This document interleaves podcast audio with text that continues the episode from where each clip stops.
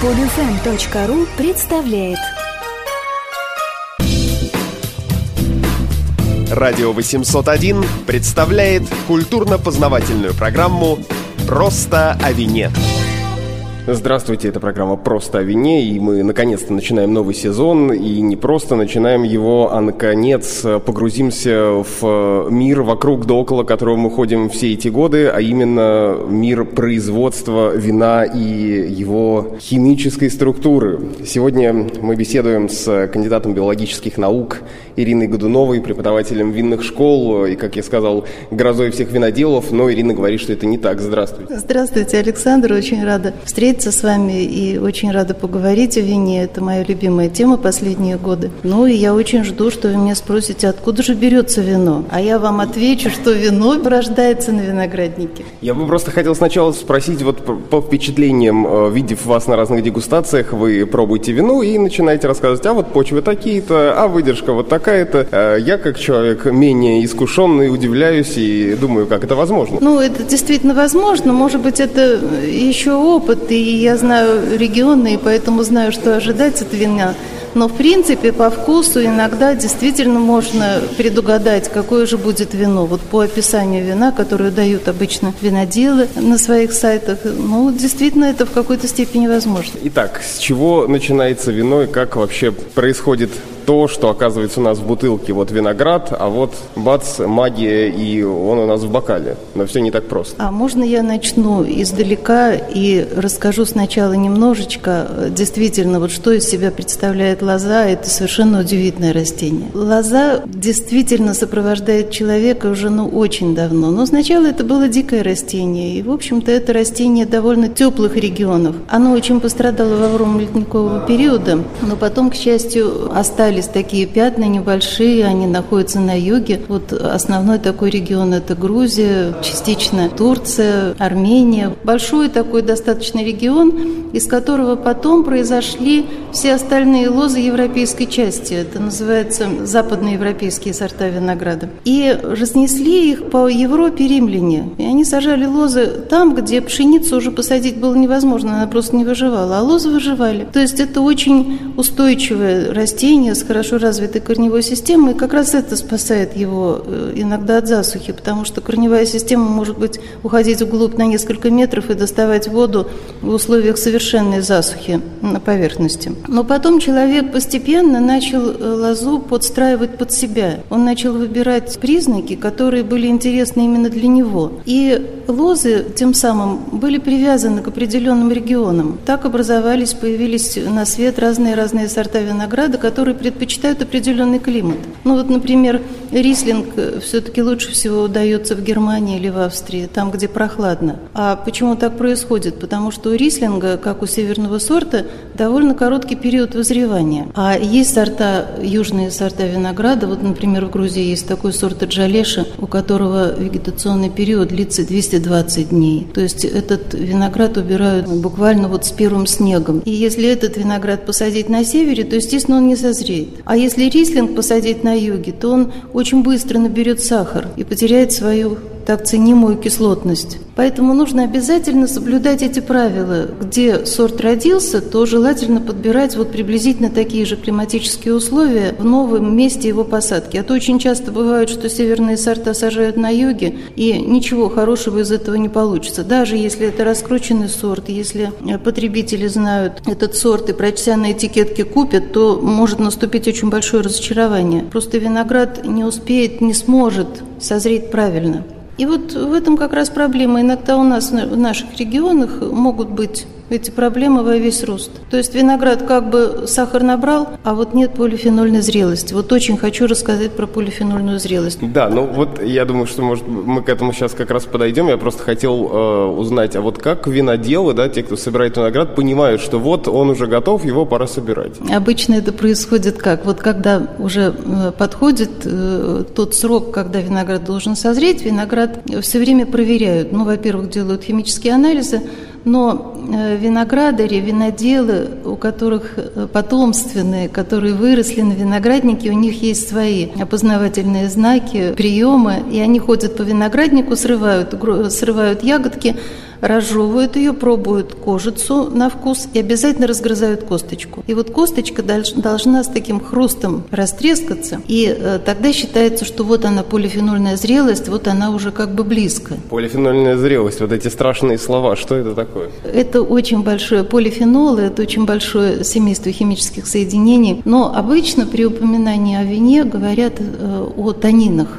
То есть это такие дубящие соединения, которые дают терпость вину. Они как бы являются структурой, скелетом вина. Но это не единственное э, то, к чему нужно стремиться. Дело в том, что действительно класс соединений очень громадный. Там есть кислоты. Очень интересно, что эти же кислоты есть, допустим, в клюкве или вот в каких-то лесных бруснике, в лесных ягодах, которые очень долго хранятся. Ту же роль они выполняют и в виноградной ягоде. Они являются бактерицидными э, веществами, они охраняют охраняют вино, э, будущее вино, именно вот от бактериальной микрофлоры в том числе. И если э, будет полное вызревание, то естественно, что они смогут справиться с этой задачей частично. Еще чем занимаются полифенолы, это замечательные антиоксиданты. То есть, в принципе, это защитные вещества, они защищают ягоду. И чем их больше, тем защита ягоды лучше. Но вернусь к танинам, есть еще, э, кроме танинов, есть еще очень известные полифенолы, это антоцианы, красящие вещества, пигменты. Почему ягода наша окрашена? Так вот, оказывается, антоцианы тоже защитники. Чем больше солнца, тем больше антоцианов. В красном винограде это защитный экран. Так же, как у нас загар, антоцианы защищают семена. Семена самое главное для ягоды, потому что они же несут как раз э, весь генотип виноградной ягодки. Ну вот смотрите, получается, получается, танины в вине, они появляются от того, что они есть где? В кожице или в косточках, или вообще везде? Танины, в принципе, конечно, в небольшом количестве есть и в мякоти, но в основном это, конечно, кожица. И в зависимости от того, какой сорт винограда, какая технология была применена, какая стадия зрелости, в какой стадии зрелости был э, убран виноград, ну и сила прессования, вот отсюда будет э, количество танинов в вине. А цвет вина, это тоже зависит от, от кожицы? Обязательно только от кожицы. Есть всего в мире есть э, пара-тройка сортов, у которых окрашена мякоть, но эта окраска не влияет очень на цвет вина. Раз уж мы заговорили о цвете, тут недавно нам в Инстаграме задавали вопрос, почему вино окрашивает рот, например, некоторые вина, да?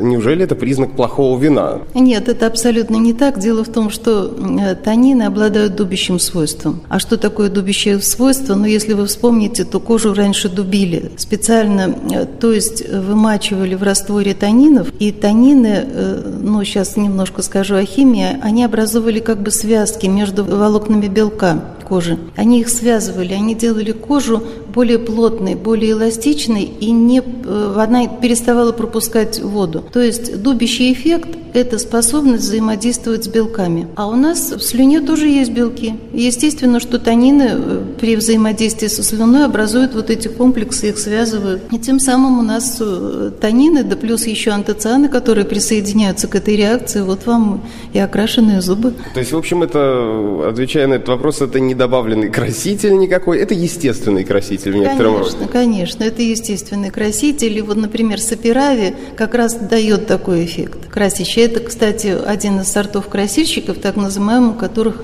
окрашена мякоть. Поэтому осторожнее, если вы пролили на белую рубашку. Дело в том, что очень часто у нас, ну, вернее, у каждого, наверное, в жизни был такой случай, когда немножечко проливали красное вино на рубашку и тут же бежали его застирывать водопроводной водой. А водопроводная вода имеет щелочную реакцию. И вот э, тут как раз мое любимое место. Дело в том, что антоцианы при изменении щелочности или кислотности воды, они меняют цвет. Вот в щелочной среде они становятся синими, а в кислотной среде сдвигаются ближе к красной области. Поэтому если мы в бокале видим красное яркое вино, то это вино будет всегда кислым. А если вот э, слабокислотное вино, там новосветское какое-нибудь, то скорее это будет такой фиолетовый оттенок. То есть вот те антоцианы, э, которые находятся в слабокислотной среде, они как раз двигаются в синюю область и вот дает нам такой фиолетовый тон. Возвращаясь к тому, как путешествует виноград от лозы к нам э, в бокал. Вот мы начали говорить о том, что его пора собирать уже. Да, сбор винограда – это очень ответственное решение. И красные и белые сорта, э, в принципе, подходят по-разному. Дело в том, что белые сорта должны быть очень свежими, с сохраненной кислотностью. Значит, можно убрать чуть-чуть раньше. То есть тогда, когда кислотности в винограде еще много, а сахара мы получили получили ну, не слишком много, то есть вино должно быть легким. Ну, то есть вот это измеряется специальными приборами?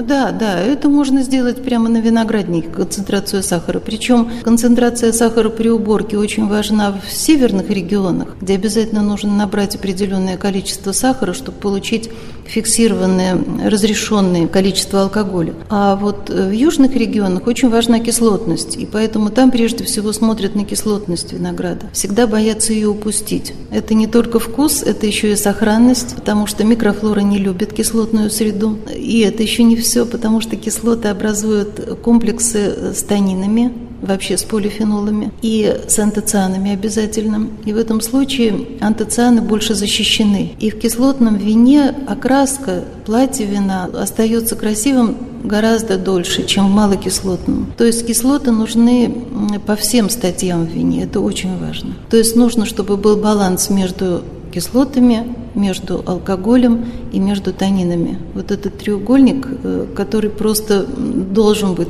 равнобедренным. А когда виноделы начинают собирать виноград, как э, вообще как определяется, что вот здесь мы возьмем трактором, пройдемся и сделаем дешевое вино, а здесь вот мы аккуратненько ручками соберем? Прежде всего это зависит, конечно, от финансовой стороны. Есть хозяйства, у которых есть возможность э, нанимать рабочую силу, а есть, которые предпочитают делать дешевое вино, экономить на издержках. Я даже так э, спрошу сначала, вот можно ли хорошее вино испортить машинной сборкой, а так себе виноград улучшить ручным сбором? Ну, частично да, наверное, можно, но дело в том, что бывают регионы, в которых невозможно применить, допустим, в больших объемах ручную уборку, например, в Австралии. Очень дорогая рабочая сила, очень жарко, и нужно, вот если это большой виноградник, крупный, то мы можем можем просто не успеть собрать. Он наберет сахара раньше, и мы не получим хорошее качество вина. Поэтому там в основном применяется машинная уборка. А разве машинная уборка, она не повреждает виноград?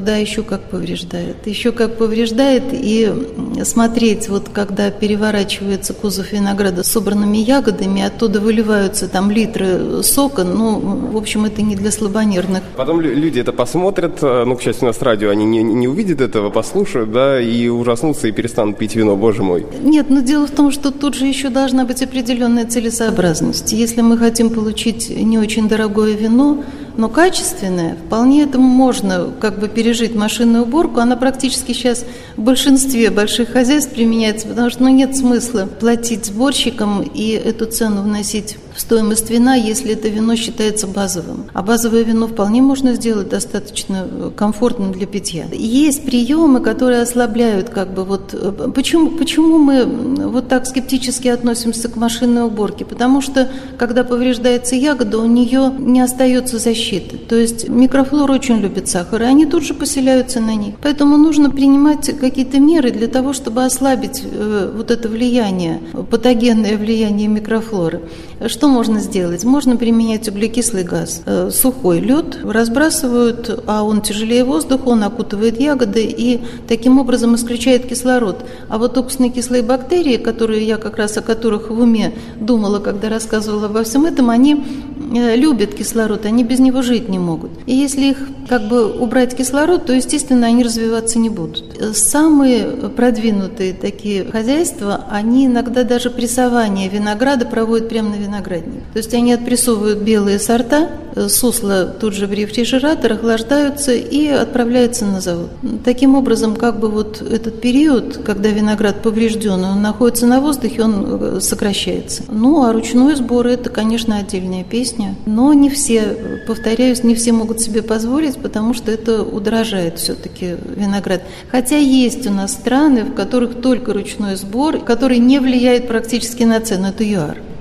Там очень дешевая рабочая сила, и поэтому там государство только приветствует занятость вот этого многомиллионного нерабочего населения в период уборки, и там только ручной сбор, там вообще нет машин.